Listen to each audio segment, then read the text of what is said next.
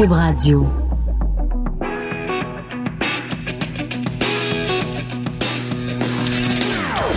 Des opinions bien à elle. Sophie Durocher. Son franc-parler ne laisse personne indifférent. On n'est pas obligé d'être d'accord.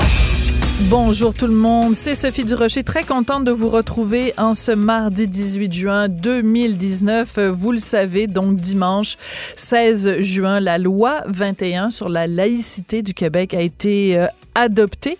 D'ailleurs, c'est très intéressant de voir la façon dont le sujet est traité dans la presse étrangère, que ce soit dans le magazine français Marianne qui dit euh, « Le Québec devient laïque dans un Canada multiculturel » ou encore le New York Times qui publie une entrevue avec une Québécoise d'origine tunisienne qui dit « J'ai quitté mon pays à cause de la pression de l'islamisation et je ne m'attends pas à retrouver la même chose au Québec. » Donc, c'est très intéressant de voir les points de vue qui s'affrontent.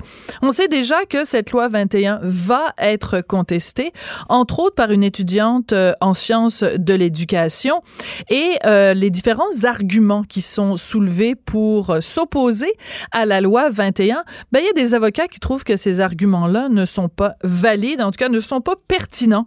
On en parle avec Maître François Côté, qui est lui-même avocat et qui lui-même pense que ces arguments-là ne sont pas valides.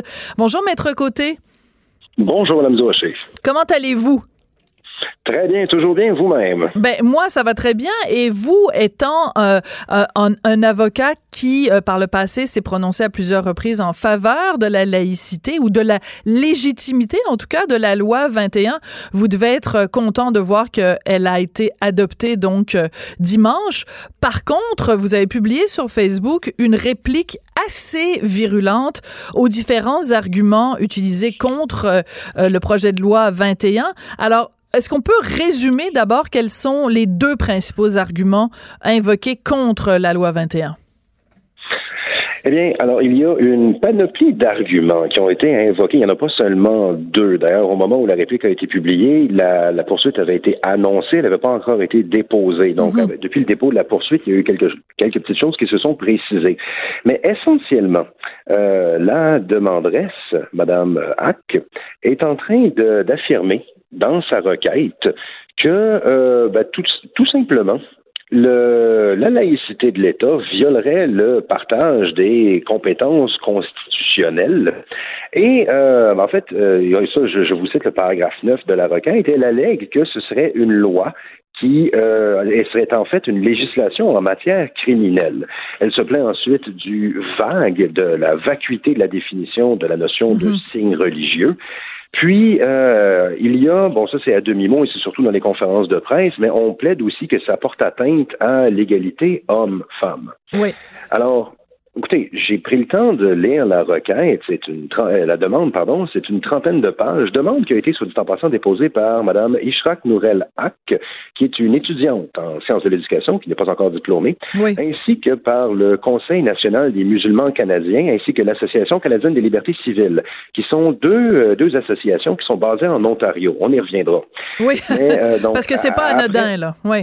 Non, effectivement. Et euh, bon, disons que cette euh, cette requête, euh, cette demande en justice de contestation de la loi de la loi vingt et un entretient un, ce que je pourrais dire un rapport discutable, à la limite du ténu, à tout le moins original, avec le droit et avec la réalité.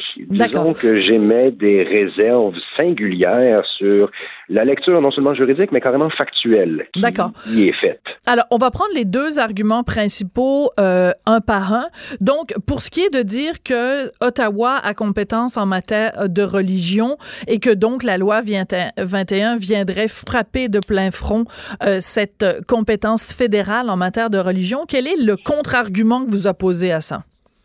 Bon, alors, euh, le fait de plaider que le gouvernement fédéral aurait compétence en matière de religion, c'est que c'est dérivé de la compétence du gouvernement fédéral en matière de droit criminel. Bon, alors, oui. premièrement, parler de droit criminel pour la loi vingt et un, euh, je ne sais pas si le terme déconnexion est suffisamment fort pour qualifier ça. Mais euh, parler de la compétence fédérale en droit criminel, ben, on peut opposer à ça la réponse de ce qu'on appelle la théorie de la complémentarité. Qu'est-ce que vous voulez dire, que... oui? La théorie de la complémentarité, pour la résumer rapidement, c'est le fait qu'un gouvernement ait un champ de compétences donné. Ça ne veut pas dire qu'un autre palier de gouvernement va nécessairement violer sa compétence s'il légifère dans un domaine qui y touche, tant qu'il ne censure pas son pouvoir. Par exemple, euh, la, la capacité d'emprunt du gouvernement du Québec. Est-ce que le gouvernement du Canada touche cette capacité d'emprunt, qui est un champ de, qui est un champ de compétences constitutionnelles, en déterminant un taux d'intérêt à la Banque centrale? Mm-hmm. Certainement pas. Donc, le fait que l'État légifère sur une matière qui touche à la manifestation des pratiques religieuses, est-ce que ça vient toucher la compétence du gouvernement du Canada en matière voilà. de droit criminel? Je n'arrive pas à voir sur quelle planète on pourrait effectivement plaider. Oui, je sens beaucoup d'ironie dans, dans votre voix et dans votre propos. C'est qu'en fait, l'un n'empêche pas l'autre. On peut très bien avoir... Ouais, une, tout se plaide. Mais voilà, c'est ça. Mais c'est-à-dire qu'en fait aussi, à la base, il peut y avoir des champs de compétences qui ne sont pas mutuellement exclusifs. L'un n'empêche pas l'autre. Voilà. Donc ça, c'est pour l'argument de la compétence euh, fédérale. Puis comme vous le soulignez, le fait qu'on ramène ça à la compétence fédérale en matière criminelle, c'est assez singulier parce que le, le, la loi vingt et un... Mais il y a aussi un deuxième argument. Il y a aussi un deuxième argument, c'est que je, je sais simplement pouvoir le placer tout de suite, c'est que ben, on parle ici de, du fait que l'État québécois régit sa propre structure et son propre fonctionnement.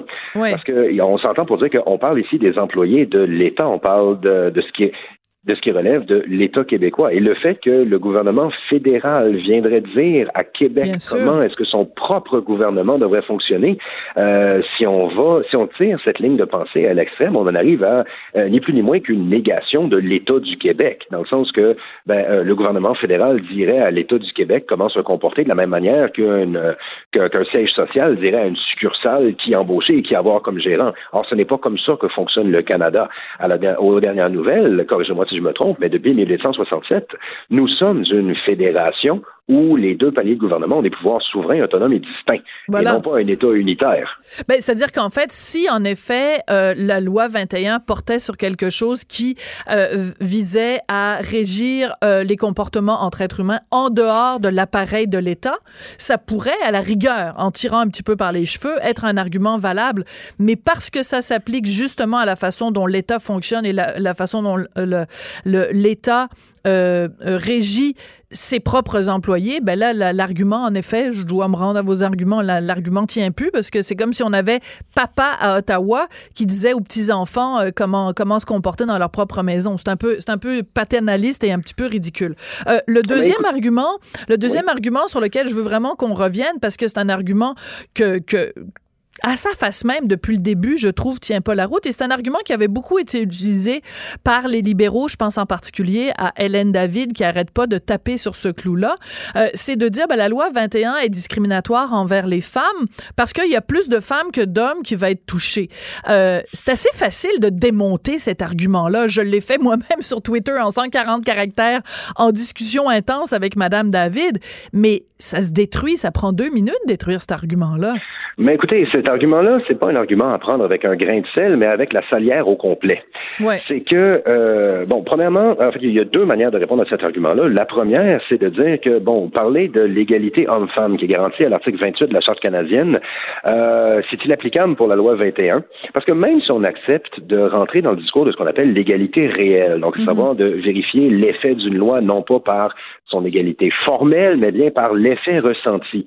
Euh, il y a quand même un, un monde de différence entre plaider qu'une loi va atteindre les femmes au complet et de, de ce qui est dans le monde réel. Parce qu'on parlerait ici, si on, vraiment on veut absolument en faire une affaire de sexe, ce qui n'est pas du tout l'objet de la loi, mais si on tient ouais. absolument à mettre le sexe là-dedans, ben dans ce cas-là, il ne faudrait pas parler de les femmes. Il faudrait, si on était mm-hmm. intellectuellement honnête, parler de certaines femmes, de certaines confessions religieuses, pratiquantes, occupant certains emplois au sein de l'État et refusant d'ôter un symbole religieux dans le cadre de leur fonction. Donc, on s'entend ici qu'on est à des années-lumière de discriminer les femmes en général, comme l'interdit de l'article vingt-huit. Voilà, c'est Donc, ça, euh, parce, que, parce que vous avez tout à, fait, tout à fait raison, si je peux me permettre, c'est que si la loi était sexiste, c'est si elle disait de façon euh, tacite ou de façon réelle, euh, les femmes vont être touchées. Or, à partir du moment où ce n'est pas l'ensemble des femmes qui est touchée, mais seulement une portion des femmes,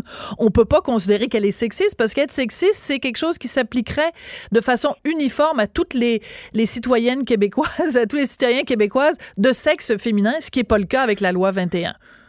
Puis aussi, il y a un deuxième élément, c'est que cette interprétation-là de la loi, si on la pousse à sa logique extrême, puis qu'on est en train de dire, bon, ben, les femmes, c'est n'importe quelle catégorie de, euh, n'importe quelle sous-sous-sous-catégorie impliquant oui. des femmes ou n'importe quel sexe, ben, euh, dans ce cas-là, cette interprétation-là de la loi, ça viendrait à invalider à toute fin pratique n'importe quelle entreprise législative qui toucherait à n'importe quel champ d'activité humaine. Euh, prenons, par exemple, les véhicules à moteur. Il y a plus d'hommes que de femmes, statistiquement, qui conduisent. Donc, le code de la route, qui touche plus les hommes que les femmes, serait inconstitutionnel. Mm-hmm. La loi sur les infirmiers et infirmières, étant donné qu'il y a plus d'infirmières que d'infirmiers dans le métier, ça toucherait plus les femmes que les hommes. Ce serait inconstitutionnel. Euh, on en arrive à des résultats absurdes, parce que si on fait preuve d'un minimum de créativité, on est capable de, de, de voir qu'il y a des différences entre les hommes et les femmes dans à peu près n'importe quel champ d'activité humaine, de, de, de crier au sexisme et de crier à l'inconstitutionnalité. Or, léger détail, le droit ne permet pas les interprétations absurdes qui conduisent au non-droit. Donc, encore là, cet argument, euh, je, je mets sérieusement en doute sa validité. Oui. Tout comme les arguments qui ont été plaidés dans la requête, et ça, je veux simplement les souligner rapidement maintenant, oui. c'est que, euh, pour avoir lu la requête depuis qu'elle a été publiée hier en après-midi, la, euh, la demanderesse parle carrément du fait que la loi sur la laïcité de l'État serait une modification constitutionnelle, rien de moins. Parce que euh, elle, euh, elle nous fait découvrir, si on peut dire, qu'il y aurait une nature fondamentalement inclusive dans la Constitution. Ah oui. Donc, je m'interroge encore sur les assises juridiques de cette déclaration, mais euh, elle nous fait également part du fait que la, la loi vingt et un serait une atteinte à la vie privée parce que les employeurs devraient questionner les employés sur leur vie privée pour voir s'ils cachent pas des signes religieux sur leurs vêtements et euh, sous leurs vêtements. Excusez-moi, mais je me demande si on a bien lu la même ben loi. Non, c'est ça. Si, est-ce que... que c'est vraiment la loi vingt et un qu'on poursuit devant les tribunaux ou est-ce que c'est une version, euh, disons, fanta- fantasmée, lovecraftienne qui n'existe que dans les méandres de leur esprit qu'on est en train de, d'attaquer? Oui, enfin, parce que... En tout respect, mais je Simon, m'interroge beaucoup. Oui. Mais Simon Jolin-Barrette a quand même été assez clair là, qu'on a, on, on commencera pas à fouiller dans les culottes du monde puis on, on commencera pas à leur demander de se déshabiller non plus quand ils se rendent au travail. Et, et, et, et... la définition d'un symbole religieux, d'un signe religieux, elle est très claire dans la loi. C'est soit d'un point de vue subjectif, donc, la personne mm-hmm. identifie ce signe comme un signe religieux. Ou alors, un critère objectif. Dans l'œil d'un membre raisonnable du public, c'est un signe religieux. Et ça, ces définitions-là ont été validées par plusieurs instances nationales, par la Cour européenne des droits de l'homme. Donc, euh, je, je crois que ce serait euh, incorrect de parler d'imprécision. Oui. Puis, euh, dans le temps qu'il nous reste, il y a juste deux éléments que je tiens absolument à apporter à l'attention de vos auditeurs. Le premier, c'est que quand on regarde la requête, au, la demande, excusez-moi, au paragraphe quarante-deux à quatre-vingt-douze, donc cinquante paragraphes dans une demande de, euh, d'une trentaine de pages, c'est qu'on se rend compte que c'est essentiellement un réquisitoire politique. Ah, les oui? demandeurs, oui. Ne, oh, vous, prenez, vous prenez le temps de la lire des paragraphes euh, oui. quarante-deux à quatre-vingt-douze, puis après ça, c'est diffus pour le reste, mais essentiellement, on, on voit qu'il y a un désaccord profond avec l'idée politique derrière la loi. Or, eh bien, euh, les tribunaux ne sont pas une enceinte politique, donc il y a déjà un, un, un certain sourcil élevé là-dessus. Et... Euh, le deuxième, c'est une question qui, qui me fait également sourciller en tant qu'avocat. Lorsqu'on parle de la question de l'intérêt juridique pour agir, pour pouvoir saisir les tribunaux, valablement, dans, une, dans un mm-hmm. système de droit, vous devez avoir l'intérêt juridique pour Je comprends. Présenter une question.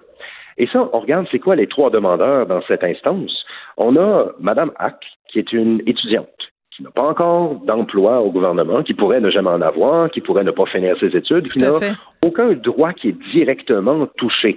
Parce que, bon, n'en déplaise aux critiques et aux détracteurs, le fait de voir ses rêves déçus ou le fait d'avoir un sentiment de scandale politique ouais. profond, ce ne sont pas des intérêts juridiques qui peuvent faire l'objet d'une Je action comprends. En justice. Et deuxièmement, les deux co-demandeurs, le Conseil national des musulmans canadiens et l'Association canadienne des libertés civiles, ce sont des associations qui sont basées en Ontario. Ben, donc, qui traversent la frontière ontarienne ben oui. et qui viennent au Québec contester une loi québécoise qui, par définition, ne peut pas les toucher. Ben non, c'est Ensuite, ça bon, qui est bizarre. S'il était question d'une intervention, s'il était question de vouloir intervenir à un dossier préexistant, la question serait différente, mais là, ici, on parle de demandeurs qui viennent saisir les tribunaux québécois d'une loi qui ne les touchera pas. Or, l'intérêt juridique tel que défini au Code de procédure civile, ça implique nécessairement et obligatoirement, lorsqu'on veut contester une loi, d'être directement touchés par celle-ci. Alors, euh, qu'on me permet d'avoir de singulières questions quant au fait que l'une ou l'autre de ces associations qui sont basées en Ontario seront touchées d'une quelque manière par une loi québécoise qui s'applique à l'État québécois. C'est Quant à la banderette elle-même, je, je m'interroge également sur le, le fait qu'elle soit directement touchée par non. cette loi, et je remets en cause son intérêt juridique. Bien entendu, c'est, c'est une réflexion d'un avocat dans le cadre d'une petite entrevue de quinze minutes à la radio. Ce n'est pas une opinion juridique en bonne et due forme, et je suis sûr que les avocats du procureur général du Québec vont détailler ça davantage. Mais à la base, je crois qu'il y a matière à s'interroger sérieusement sur le bien fondé de nombreux éléments de cette requête. Ben, écoutez, vous avez fait un, un excellent et vibrant plaidoyer. Je sais que vous avez pris du temps euh, pour venir nous parler et que vous devez maintenant retourner voir vos, vos étudiants qui sûrement, profi- t- sûrement euh, prof- profiteront de, de, de vos lumières en la matière. Mais en tout cas, ça a été une discussion drôlement intéressante et vous nous pointez différents éléments de réflexion et pour ça, je vous en remercie. Merci beaucoup, donc, Maître François Côté qui est, qui est avocat, et vous irez voir ça euh, sur euh, sa page Facebook, donc euh, réplique à une con- contestation judiciaire euh, annoncée. Mais vous vous euh, rappelez peut-être peut-être la semaine dernière ou la semaine d'avant où j'étais en discussion avec euh, Claude Villeneuve, qui est chroniqueur euh, politique au, au Journal de Montréal, Journal de Québec, et on avait cette discussion-là sur est-ce que la loi vingt et un est discriminatoire parce qu'elle touche plus les femmes que les hommes. Puis l'exemple que je donnais à Claude, ne sachant pas que c'était ressemblait aux arguments de Maître Côté, l'argument que je lui donnais, c'est le code de la route dit qu'on n'a pas le droit de rouler à plus de cent kilomètres heure. Bien, il y a plus de voitures rouges que n'importe quelle autre couleur sur les routes. Mettons que c'est ça.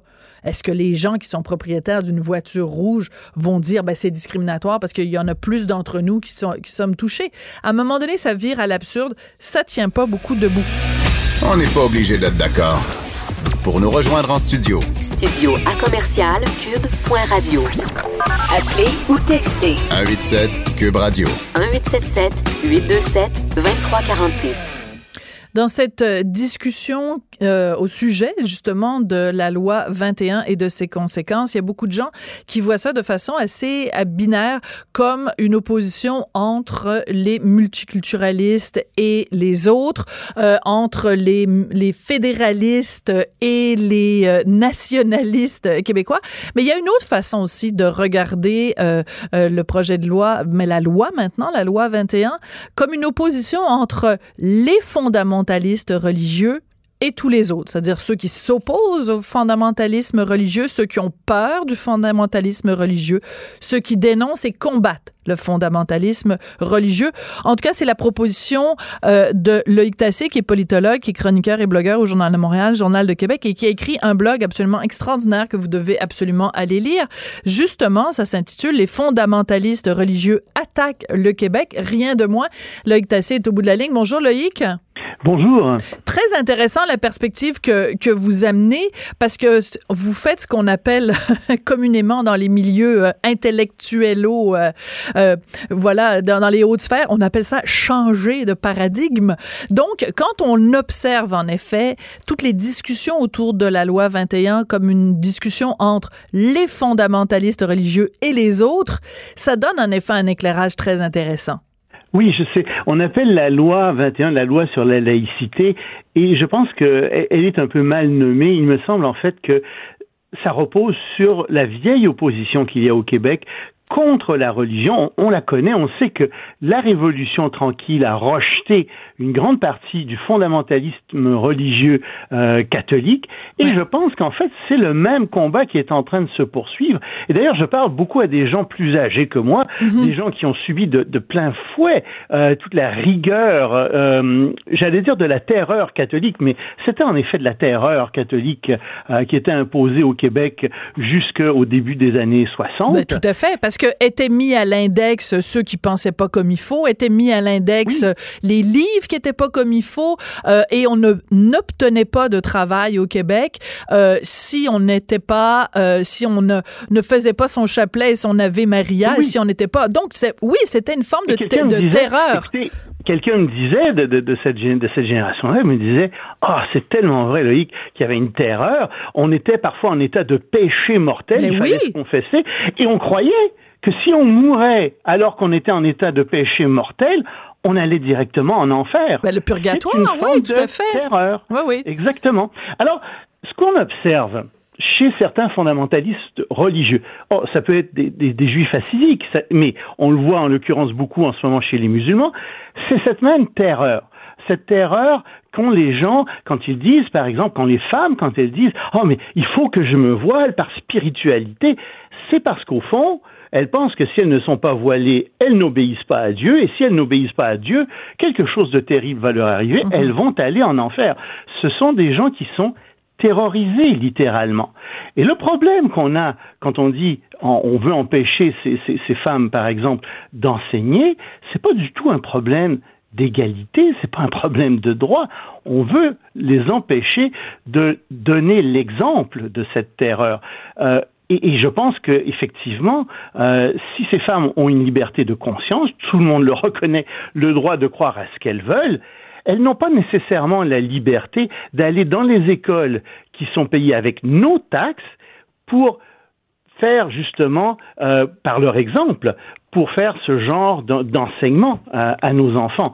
Ça, non. Et je pense que c'est à ça que les Québécois réagissent beaucoup. Tout à fait. Alors, je veux juste revenir avec vous, Loïc, sur euh, un texte qui a été publié dans le New York Times, puis que je, je citais oui. tout à l'heure en, en début de, d'émission.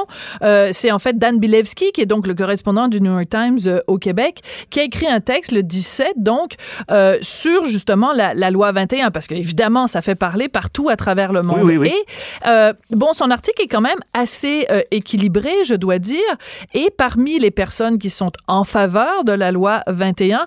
Bon, il n'est pas allé voir les gens habituels, les Djamila Ben Habib et compagnie. Il est allé voir une dame qui s'appelle Amani Ben Ammar, qui a trente-quatre ans et qui est comptable et qui a immigré euh, à Montréal. En, elle est partie de la Tunisie il y a six ans. Mm-hmm. Elle vient d'une famille musulmane et elle dit qu'elle appuie la loi vingt et un parce que c'est très important, selon elle, que ceux qui représentent l'État dans des positions d'autorité apparaissent neutres. Alors, je vais juste vous citer euh, Madame Ben Ammar, oui, je trouve ça très important, et je traduis au fur et à mesure. Elle dit, comment un juge qui porte un, un voile islamique peut être considéré neutre dans un cas qui impliquerait quelqu'un qui est homosexuel, en faisant référence, bien sûr, à la vue Euh, la, l'opinion des musulmans fondamentalistes qui condamnent l'homosexualité. Et elle continue en disant, la diversité est importante dans une société, mais l'État doit éviter d'avoir un conflit entre les obligations professionnelles de quelqu'un et la religion. Et elle termine en disant, j'ai quitté mon pays, la Tunisie, à cause de la pression de l'islamisation, et je ne m'attends pas à retrouver ça au Québec.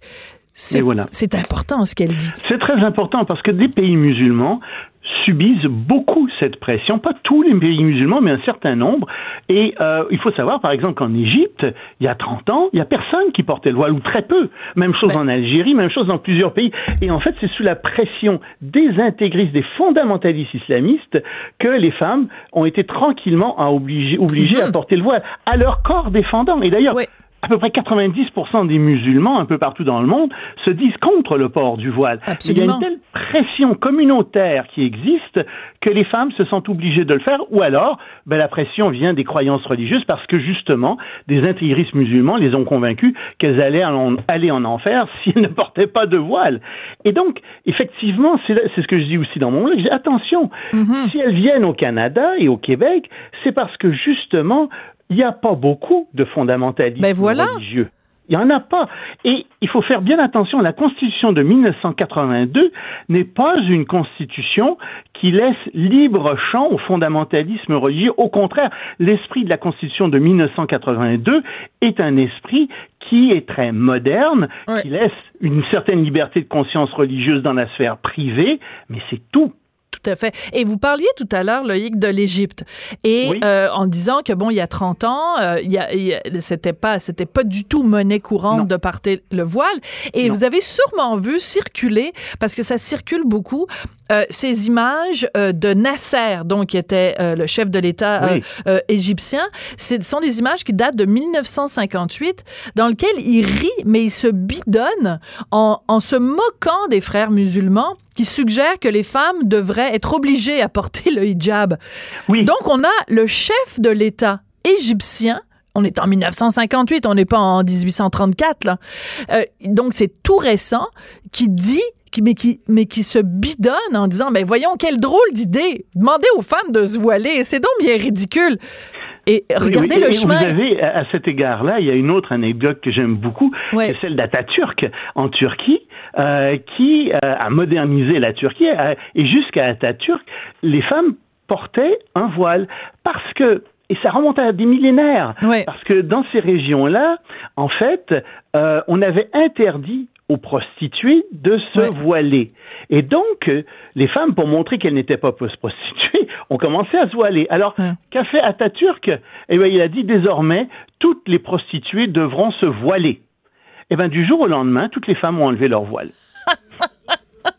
C'est assez, c'est assez formidable. Mais tout ça pour dire que quand on regarde ça, euh, votre, votre lien, le lien que vous faites dans votre texte, donc avec ce fondamentalisme, en fait, il, il, est, il, il s'applique surtout parce que euh, dans, pour, pour les enseignants, je trouve que c'est là que, que le, le bas blesse le plus. C'est, parce c'est là que... qu'il est le plus visible. Mais pour toutes les personnes en, en position d'autorité, euh, vous savez, le voile, malheureusement, est devenu un manifeste politique d'un oui. islam radical. Une femme qui porte le voile va dire, bien sûr, je le fais euh, parce que je le veux bien, et cetera. Non, non. Elle est en même temps, qu'elle le veuille ou non, elle est aussi le symbole, elle est devenue le symbole d'un islam euh, fondamentaliste. Ouais. Et c'est ça le problème. Et je ne dis surtout pas qu'il faut attaquer ces femmes individuellement, parce que malheureusement, des gens le font. Euh, je pense que ce sont des femmes qui souffrent. C'est important de le rappeler, ce... c'est important de le rappeler, oui. Loïc. Oui, oui, on ne vise pas les femmes. Je le sais. Oui, tout à fait. Et il ne faut pas faire ça. Mais ce sont des femmes qui souffrent, mais il ne faut pas non plus céder euh, aux gens qui disent « Ah, c'est une question d'égalité des femmes ». C'est tout le contraire. C'est exactement le contraire. En fait, ces femmes donnent l'exemple d'une doctrine religieuse fondamentaliste qui dit que les femmes sont inférieures aux hommes. Et parce qu'elles sont inférieures aux hommes, elles doivent se couvrir. Mm-hmm. Il mais, faut bien rappeler ça. Oui, mais aussi, je trouve qu'on trouve, on touche à quelque chose de, d'assez fondamental quand on dit, euh, puis j'ai écrit à de nombreuses reprises là-dessus, quand il y avait euh, à l'époque cette jeune policière qui euh, portait le hijab et qui était à l'école de police et qui disait, mm. ben là, moi, je pourrais plus euh, travailler comme policière. Puis je lui avais écrit une lettre en disant, euh, mais non, c'est pas, c'est pas l'État qui va vous empêcher de devenir policière, c'est vous qui allez vous empêcher de faire ce métier dans lequel vous allez peut-être être très bonne si vous refusez d'enlever le voile. Oui. C'est qu'on a inversé, le, le, le, en quelque sorte, le fardeau de la preuve. C'est-à-dire que la dispense ne devrait pas être une dispense de l'État, ça devrait être une dispense religieuse. Si elle veut se faire dispenser par l'imam parce qu'elle fait quelque chose, ben qu'elle aille se faire dispenser de ça. D'ailleurs, dans, dans le, c'est, c'est pas rare d'avoir des dispenses dans la religion musulmane. Euh, en théorie, tout musulman qui vit, par exemple, à l'extérieur d'un pays islamique, n'a pas à faire le ramadan. Il en est exempté. Euh, toute ah, personne qui est malade n'a pas à faire le ramadan. Toute personne... Il y, y a plein d'exceptions pour toutes sortes de choses. Alors pourquoi est-ce qu'il n'y aurait pas une dispense pour ça? Et ça, les musulmans, qui sont des musulmans euh, qui sont modérés, qui sont des musulmans modernes, vont dire « Mais oui, c'est évident, elle n'a qu'à enlever son voile. Il n'y a rien dans la religion musulmane qui demande à ces femmes de garder le voile. Elle le fait par intégrisme et ça pose un problème. Comme toutes les autres religions aussi, qui, qui, qui veulent absolument afficher leur religion, il y a un problème. » On pourrait prendre un autre exemple, hein, oui. à, à contrario, des fois ça aide. Si j'arrivais, moi, comme professeur, à une classe de... de, de j'enseigne à l'université, je le ferais pas, mais euh, ce ne serait pas la même chose, mais disons qu'à une classe, parce que ce sont des adultes, mais si j'arrivais à une, devant une classe euh, de, de, de, de jeunes enfants ou d'enfants, oui. et, et que j'avais un t-shirt sur lequel il était écrit « Dieu n'existe pas ». Ben oui. Ou... Je pense qu'il y a des gens qui auraient beaucoup de problèmes à ce que tous les jours, euh, leurs enfants aient ça devant le visage. Tous les gens qui sont des croyants, ce serait, en effet, rentrer dans la conscience des enfants et leur dire euh, « Je ne crois pas en Dieu, Dieu n'existe pas, vous ne devriez pas y croire non plus. » Non, mais de Parce toute façon, la... oui, puis même Loïc, de toute façon, la loi, euh, des, des, qui, qui, pour ce qui est des fonctionnaires, on ne peut pas être un fonctionnaire, travailler pour le gouvernement et afficher ses opinions politiques. On ne peut pas travailler non. pour le gouvernement et arriver avec un macaron disant euh, euh, « François Legault est un, est un, est un, est un cabochon. » On ne peut oui, pas dire héros ou, exactement. Ou avoir un truc du P Q ou de oui. ou peu importe là ou de Québec solidaire ou non. quoi ou qu'est-ce.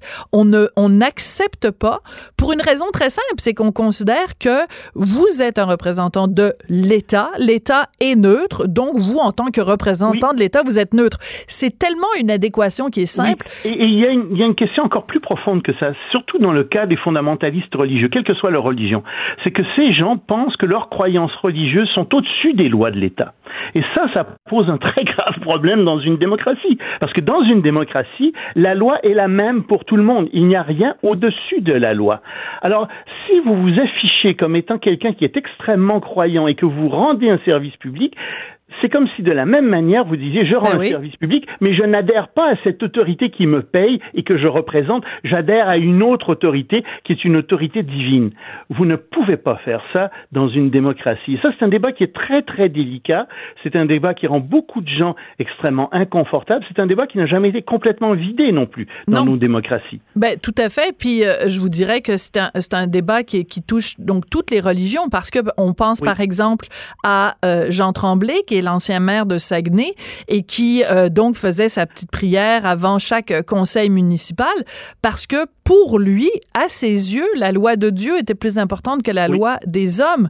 Bon, alors c'est... Alors c'est... qu'il était en place par des institutions humaines. Et voilà. Qui votait des institutions humaines et qui se conformait à la Constitution du Québec et à la Constitution du Canada. Soit dit voilà. ça, il y a une Constitution au Québec, elle est non écrite, hein, mais voilà. elle est là. Donc, donc, donc ce genre de choses. Ouais. Donc, fondamentalement, ce que rappelle la loi vingt et un, puis j'adore le fait de pouvoir dire maintenant la loi vingt et un et non plus le projet de loi vingt et un, c'est que on rappelle à tout le monde, premièrement, la neutralité de l'État et la neutralité des ré- représentants de l'État. Et deuxièmement, on rappelle ce principe fondamental.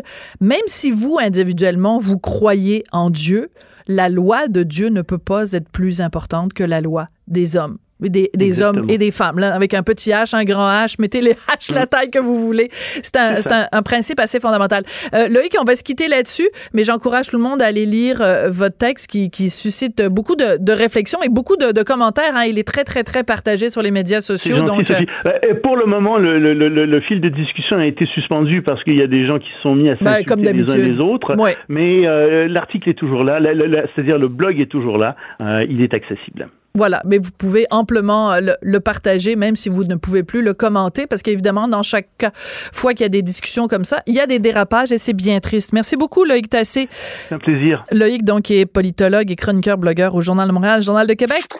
Tout le monde a droit à son opinion. Mm, mm, mm. Elle requestionne, elle analyse, elle propose des solutions. De quatorze à quinze, Sophie Durocher. On n'est pas obligé d'être d'accord. Bon, fidèle à moi-même, quand je vous ai présenté mon prochain invité, euh, tout à l'heure, avant d'aller à la pause, je vous ai dit que c'était le Dong dans Digne et Dong et le Paul dans Pierre et Paul. Et évidemment, je me suis plantée parce que je suis tellement mauvaise avec les prénoms que je suis même pas capable de me rappeler que le célèbre trio, c'était Paul et Paul. Bonjour Claude Meunier, comment ça va? Bonjour Sylvie, ça va très bien. Hey, t'es pas trop découragée de moi, Robert? En passant, moi je sais que c'est Sophie. Ouais, je euh, sais. Il n'y a pas de problème. Gilles Vigneault m'a déjà présenté comme étant euh, Serge Thériault. Oh! T'es pas sérieux? J'avais dit, ouais, j'avais dit merci Félix. Alors, ah, c'est très bien répondu. C'est comme les gens qui croisent euh, Richard euh, dans la rue puis qui disent euh, « Bonjour, Monsieur Dutrisac ». Et moi, il y a déjà quelqu'un qui m'a croisé dans la rue en disant « Ah, oh, Madame Maréchal, comment allez-vous? » Bon, ben, qu'est-ce que tu veux? Hein? Ben ça, on pourrait le penser avec la, le ton de voix. Des, votre thème de voix, parfois, ça ressemble étrangement. Mais on a des petits accents, on a des petits accents français peut-être parfois qui, qui se ressemblent. De, de radiophonique, oui. Mais c'est très bien, c'est très joli. Ben, comment ça, radiophonique? C'est mon accent dans la vraie vie aussi. Tu parles comme dans une radio dans la vraie vie. C'est très joli. Claude, ça commence bien, je trouve, euh, notre entrevue. Écoute, Claude, c'est un, c'est un plaisir de te parler parce que... Euh, ben, oui, oui. Tu es porte-parole d'une très belle cause. Tu es porte-parole, donc, de la fondation euh, du C H U M. Et euh, donc, toi, tu es le porte-parole, mais il y a aussi des ambassadeurs, et pas des moindres. Véronique Dicaire, euh, la chanteuse Cœur de Pirates, le joueur de hockey Jonathan Drouin. Euh, mm-hmm. Le, le but dans tout ça, c'est de mieux faire connaître le C H U M et sa fondation. Pourquoi, toi, tu as décidé de, de, de, d'être porte-parole? Parce que, bon, on, on devine quand même que euh, à, dans, dans tes temps libres, tu as peut-être autre chose à faire que de, de multiplier les entrevues pour aller parler dans un hôpital. Pourquoi tu as dit oui? Ben écoute, c'est, c'est, c'est très valorisant d'être un porte-parole. C'est une autre de réponse pour commencer. Mais moi, non, mais pourquoi pas? Longtemps, oui. longtemps porte-parole avec euh, Génération, par, par anonyme à l'époque. Oui. Et puis, j'ai été avec eux longtemps. J'ai été porte-parole aussi pour Terre des Hommes, un organisme secret d'adoption. Moi, j'ai été adopté, donc je me suis... J'étais porte-parole pour eux pendant peut-être... Avec parents anonymes, je suis encore un peu associé avec la cause de Génération de, de tel jeune, tout ça, mais de loin, comme un parrain. Mm-hmm. Mais avec... Avec euh, l'histoire du C H U M, c'est qu'Yvon connaît sa retraite de, d'être porte-parole pour le C H U M. Il, il doit se concentrer plus sur euh, Centre-Sud, sa première cause, sa grande cause de sa vie. Puis euh, là, on m'a, on m'a approché pour euh, remplacer Yvon. Euh, puis je suis assez ami avec Yvon, on se fréquente à l'occasion. Puis euh, je sais pas, c'était comme naturel que je prenne sa place, on peut dire. C'est un peu prétentieux de dire ça, mais comme j'avais déjà été porte-parole, je savais ce que ça impliquait. Puis c'était une très belle cause de C H U M, parce que moi, ça me tenait en cœur, parce que euh, il y avait eu beaucoup de De, si on peut dire, entre guillemets, de chialage, parfois souvent justifié autour de la construction du C H U M et tout ça. Puis quand je me suis approché des gens du C H U M puis que j'ai visité le C H U M, j'ai trouvé que c'était un outil extraordinaire qu'on s'était donné au Québec.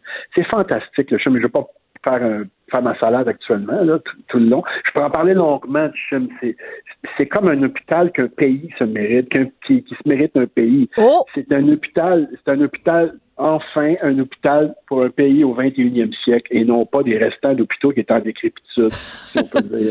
Mais ouais. je, je comprends ce que tu veux dire, c'est que euh, pendant longtemps au Québec, on a eu euh, des hôpitaux qui étaient euh, un peu, euh, un, comment dire, des hôpitaux de brousse, euh, un petit ouais. peu euh, brouche-brouche, euh, tu sais, des, des, des économies de bout de chandelle, pas de climatisation, un peu tout croche, ouais. Euh, ouais. Euh, avec euh, des, des, des, des champignons au plafond puis des toilettes bouchée.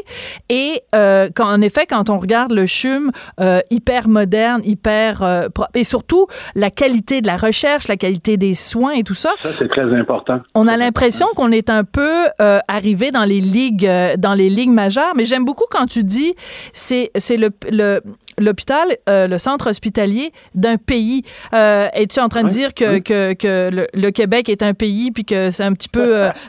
non non mais, mais je veux pas faire de la politique avec long. toi, mais euh...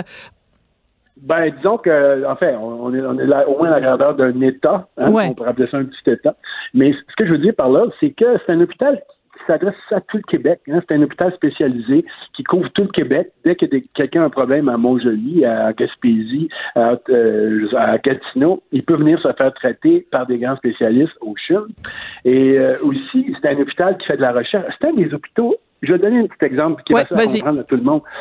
Moi, je rencontre les médecins souvent quand il y a des activités de caritatives, des, des levées de fonds. Mm-hmm. Les médecins spécialistes me disaient, on a beaucoup de grands, grands spécialistes au C H U M en passant. Et ces médecins-là sont appelés partout. Ils vont aux États-Unis, dans les grands hôpitaux au Texas, à Chicago, en Europe. Et euh, ils, ils, quand ils invitent des gens à venir chez nous, les, les médecins me disaient, chaque fois que les gens arrivaient ici, ils disaient, mais comment vous faites pour être aussi bon avec de si mauvais... Pas de si mauvais, mais des conditions aussi difficiles, mettons. Je comprends. Pas des mauvais outils. Alors là, on s'est payé un hôpital à la, à la hauteur des médecins qu'on a. Parce qu'on a, on a un super, des super médecins au Québec. Et aussi, ça devient une cité médicale, un centre de recherche. En tout cas, on, on devrait, on a de quoi... Euh, être fier. On est bien outillés, mais on est bien outillés maintenant au Québec en matière oh. de, de médecine spécialisée. C'est ça qui est le fun. Mais, mais tu vois, c'est et, drôle. Et, oui, vas-y, ouais. vas-y, non, vas-y, Claude. Et j'allais dire qu'une chose qui est importante que je voulais dire aujourd'hui, entre autres, parce que souvent les entrevues passent rapidement, c'est que les gens se demandent des fois, mais là, là ça a coûté tellement cher, pourquoi on continue de donner de l'argent, pourquoi vous faites des levées de fonds? C'est parce que la, faudrait que la fondation, tout l'argent qu'on ramasse, va directement aux soins des patients. Mm-hmm. Et tu sais, dans les soins, les, les soins usuels aux patients, les machines, tout ce qu'on fait en recherche, au bout de cinq ans, là, pas, pas l'hôpital ne sera pas désuet en cinq ans, mais les machines spécialisées qu'on prend en matière de cancer, en matière de, en, par exemple en gynéco-oncologie, euh, des choses comme ça, ça évolue très, très rapidement. Puis souvent, au bout de cinq à dix ans, il faut remplacer mm-hmm. une grosse partie de ces outils-là. Fait que c'est pour ça qu'une fondation existe, c'est pour tenir ce qu'on a là à date. Ouais. Pour recommencer. Ouais. Écoute, voilà. euh, soit la semaine dernière ou euh, la semaine avant, j'avais interviewé euh, Patrice Lécuyer, qui est, euh, lui, le nouveau porte-parole de Maison-Oeuvre Osemont ouais. et qui prend ouais. la relève, en fait, de Dodo. Dodo. Donc, toi, tu ouais. prends la relève d'Yvon Deschamps. Je trouve qu'il y a quand même un, un parallèle à faire entre, entre vous deux. Et j'avais posé la question avec, à Patrice Lécuyer. Je lui avais dit, euh, tu sais, bon, monsieur et madame tout le monde, là, ils, ils voient que, bon, mettons, votre campagne, vous, vous cherchez à avoir des millions. Puis, nous, ben, tu sais, on paye nos impôts, puis euh, bon, tu sais, on, des fois, on a de la difficulté à finir nos fins de mois. Quel argument tu pourrais donner à quelqu'un, à monsieur et madame tout le monde, qui a, qui a le goût d'aider le, le C H U M, puis qui se dit, ben, ça m'a déjà coûté cher, il faut-tu encore que je donne de l'argent? Euh, comment, même un, un, un vingt piastres de quelqu'un euh, peut, peut ben faire oui, une différence? Ben, ben c'est, c'est ça, en fait. Tu sais, on fait des campagnes, de, la Fondation a comme mandat de ramasser environ quinze millions de dollars par année. C'est, c'est, c'est le mandat de la Fondation. La Fondation existe et comme obligation pour exister, parce qu'on ne mm-hmm. peut pas faire une fondation pour rien, il faut qu'elle ramasse autour de seize millions. En fait, le chiffre exact, c'est seize millions par année. Mais on ne demande pas aux gens de donner seize millions par année. En fait, on fait des campagnes publiques. Moi, je fais des campagnes publiques. On fait des campagnes oui. sur le web. On fait des campagnes télé. Bon, ces campagnes-là r- rapportent bonhomme allant autour de deux millions par année. Il reste un quinze millions qu'on va chercher auprès des entreprises. C'est les entreprises privées. Oui. Aux États-Unis, c'est pareil. Au Canada anglais, là, les hôpitaux canadiens anglais, là, je vais vous donner un exemple. Le, le, le C H U M, la fondation de C H U M, on a une dette de cent millions encore au gouvernement qu'il faut rembourser tranquillement. On a okay. plusieurs années pour le faire. Au Canada anglais, ils n'ont plus de dette. Le C U S U M n'a plus de dette. Parce que les anglophones donnent beaucoup. Il y a, C'est une, vrai. Il y a une tradition de philanthropie. Les Canadiens français, on l'a moins, ça. Les Canadiens français riches. Mais là, déjà, il y a des gens comme Pierre Calculadeau l'année passée, il faut quand même le souligner, donner quinze millions.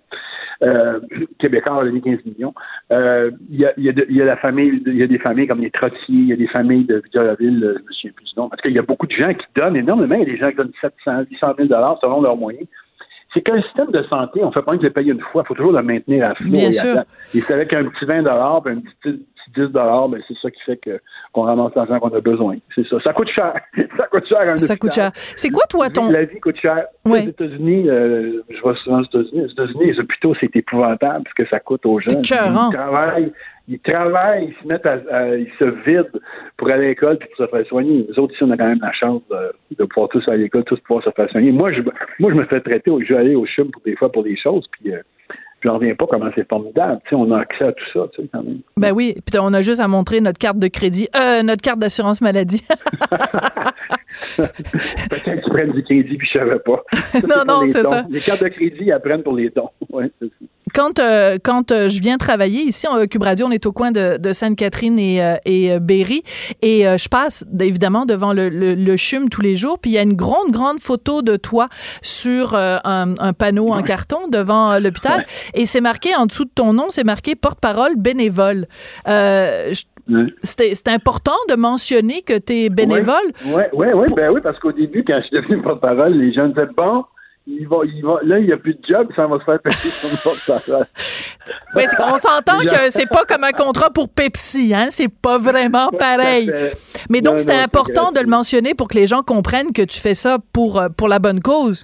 Ben, c'est parce qu'il y avait des, il y a toujours des réseaux sociaux, il y avait une, il n'y a pas de rumeur, mais il y a des gens qui disent, bon, ils payent un bénévole en plus, ils payent pas un bénévole, ils payent un porte-parole.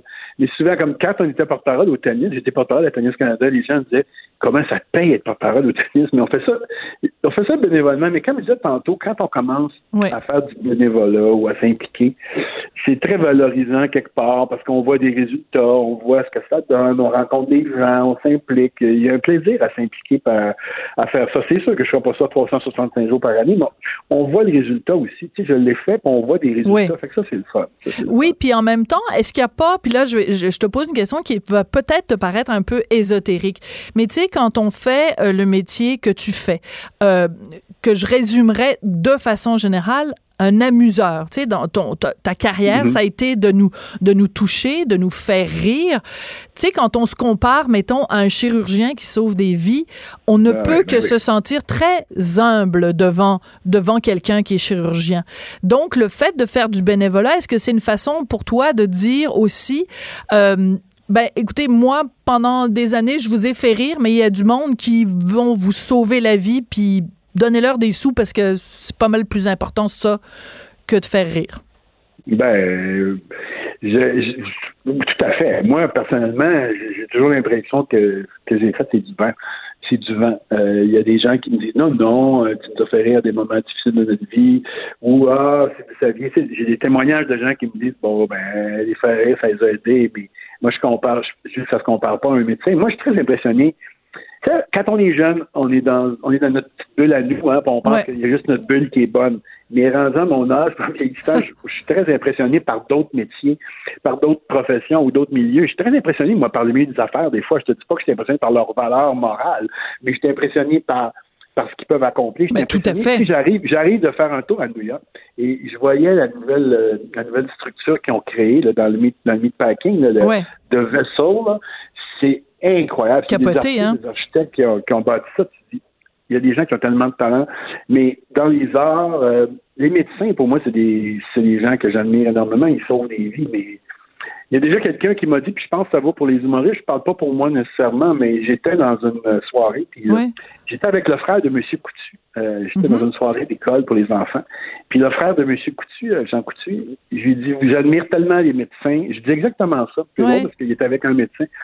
C'était quelqu'un, de, en tout cas, de, de, de Sainte-Justine. Puis j'ai dit, vous savez, j'admire tellement les médecins. Puis ça, j'ai dit, vous autres, vous sauvez des vies. Tout ça. Puis là, moi, le frère de M. Coutu, je pense que je peux le citer. Il m'a dit, ben vous, M. Meunier, vous avez changé ma vie. Vous avez changé ma façon de voir la vie. Ah, ah bon. Ouais, il dit, j'ai comme craqué dans ma tête quand j'ai connu Paul-Épaule et Ding-Dong, ça m'a fait amener une autre affaire. Ben, j'ai dit, écoute, j'ai au moins fait ça dans ma vie. J'ai aidé un gars à voir la vie autrement. Mais, mais ça n'a rien à voir. C'est pas, ça, on ne sauve pas des vies, tu comprends? C'est... Non, non, je comprends, mais, tu, mais je comprends tout à fait aussi ce que disait le frère de M. Coutu, c'est que il ouais. y a... Y a euh, euh, plein de gens qui, justement, ont euh, b- beaucoup de difficultés à voir le bon côté des choses ou qui ont de la difficulté à se laisser ouais, aller. Qui ont... Et puis, euh, tu le sais pas, il y a peut-être quelqu'un, quelque part, que, qui, qui avait des idées euh, des idées noires, puis euh, il a allumé la peut-être. télé, puis il est tombé sur La Petite Vie, où il est tombé, en effet, sur un... Il est allé voir un spectacle de, de Pierre et Paul, le, le trio bien connu euh, Pierre et Paul. Et... Euh... Exactement. Et je, dis, ça, mon Dieu, je pense que c'est pas les poils. Puis ça, ça, ça, ça, ça a changé sa vie, c'est tout à fait, tout à fait vrai. Mais pas juste ça, mais tu sais, mettons euh, ta pièce Les Voisins, ou tu sais, je veux dire, c'est comme ouais, plein... Les Voisins, ça a eu plus d'impact encore sur la prise de conscience de, de certaines choses, probablement. Ouais. Ben surtout euh, la mayonnaise, c'est tellement bon, ça goûte rien. Fait que moi, je peux plus regarder un pot de mayonnaise de la même façon euh, depuis, depuis, ouais. depuis ce temps-là. Écoute, euh, qu'est-ce qui te fait, euh, qu'est-ce qui te fait bouger en ce moment, euh, Claude? Je comprends, t'es, t'es un très bas. Un ambassadeur, un très bon porte-parole pour le C H U M, mais euh, je, je vois dans mais les écoute, articles, comme, tu dis que tu passes ton temps à, à voyager puis à jouer au tennis, ça, ça a l'air le fun de ta ouais. vie, mais qu'est-ce qui te fait vibrer en ce moment? Ben, qu'est-ce qui me fait... Écoute, je suis toujours rattrapé par mes vieux projets, mes, mes, mes réalisations, tu crois là ou non. Cette année, c'était le vingt-cinquième anniversaire de La Petite Vie, fait que j'ai beaucoup pris là-dedans à l'exposition du musée. Il y a les voisins qui sont rejoués, bon, je rencontre un peu les gens quand même pour ça, euh, le bureau qui revient, euh, tu sais, j'ai été pris un... Mais ça, pas tant que ça. Mais j'écris, je suis en train d'écrire tranquillement des choses. J'ai écrit un projet que, que je suis encore en train de regarder ce que je vais faire avec. Ouais. Je, travaille avec euh, je travaille avec un jeune metteur en scène sur une éventuelle pièce aussi. Je travaille tranquillement. Je me suis sûrement travaillé, en fait, dernièrement. Euh, je suis en écriture, on peut dire. On peut dire que c'est en écriture. En développement, mettons. J'appelle ça en développement. Mais souvent, moi, je travaille deux, trois affaires en même temps. Puis là, quand une est plus avancée, je la prends. Mais j'ai pris beaucoup de temps pour moi depuis à peu près un an et demi. Euh, parce que j'avais travaillé comme un fou toute ma vie. Ben oui. J'ai découvert que c'était le fun de partir en voyage. Fait que j'ai... Mais là je, là, je, là, je me pose et je vais recommencer à écrire. J'ai le goût d'écrire, j'ai le goût de travailler. Ouais. Ouais. Mais quand tu dis prendre du temps pour toi, ça veut dire aussi, euh, tu sais, de, de de faire un petit peu le le, le bilan euh, des des des années, tu sais, de tu le dis, t'as passé ta vie à courir puis à faire euh, vingt-cinq projets en même temps. À un moment donné, on se dit, il euh, y a pas juste la job dans la vie là, je veux dire, c'est c'est. Ouais, puis il euh, y a aussi. Euh... Il y a aussi que, comment dire ça, comment je dirais ça?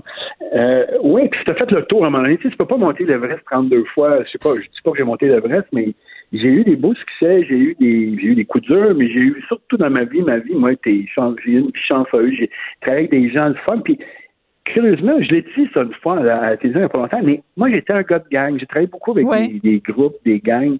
Puis quand les gangs s'effritent parce que les gens s'en vont ailleurs, ils ont d'autres projets où ils arrêtent de travailler, ben avec l'âge, ben la gang disparaît, puis moi, j'aimais ça écrire pour des gangs, des groupes. Mm. Je, suis jamais, je suis pas un stand-up comique qui fait ces choses seul. Fait que j'avais ma troupe, puis ma troupe, c'est les projets arrêtent, fait que les troupes se défont. Puis euh, là, je suis en train de rebâtir d'autres choses, tranquillement. C'est ça. C'est comme ça que ça marche. Oui. Ouais. Mais en même temps, quand tu regardes, parce que tu disais tout à l'heure, tu travaillais avec un jeune metteur en scène, quand tu regardes la jeune génération euh, des humoristes, comme mettons tout à l'heure, tu nous parlais d'Yvon Deschamps, donc toi, t'es pas la même génération que, qu'Yvon. Quand non. tu regardes la génération qui s'en vient, les trouves-tu euh, jeunes et fous, comme dans la chanson de Charlebois? Là, ça, en, ça en prend d'autres plus jeunes, plus fous pour faire danser les bougalous? Ben oui, ben oui, ben oui. Puis moi, je les trouve tellement bons, sans il y a tellement de qualité dans l'humour. Il y en a beaucoup. Il y en a quatre... Je pense qu'ils ont décompté quatre-vingt-deux humoristes comme officiels au Québec. C'est énorme.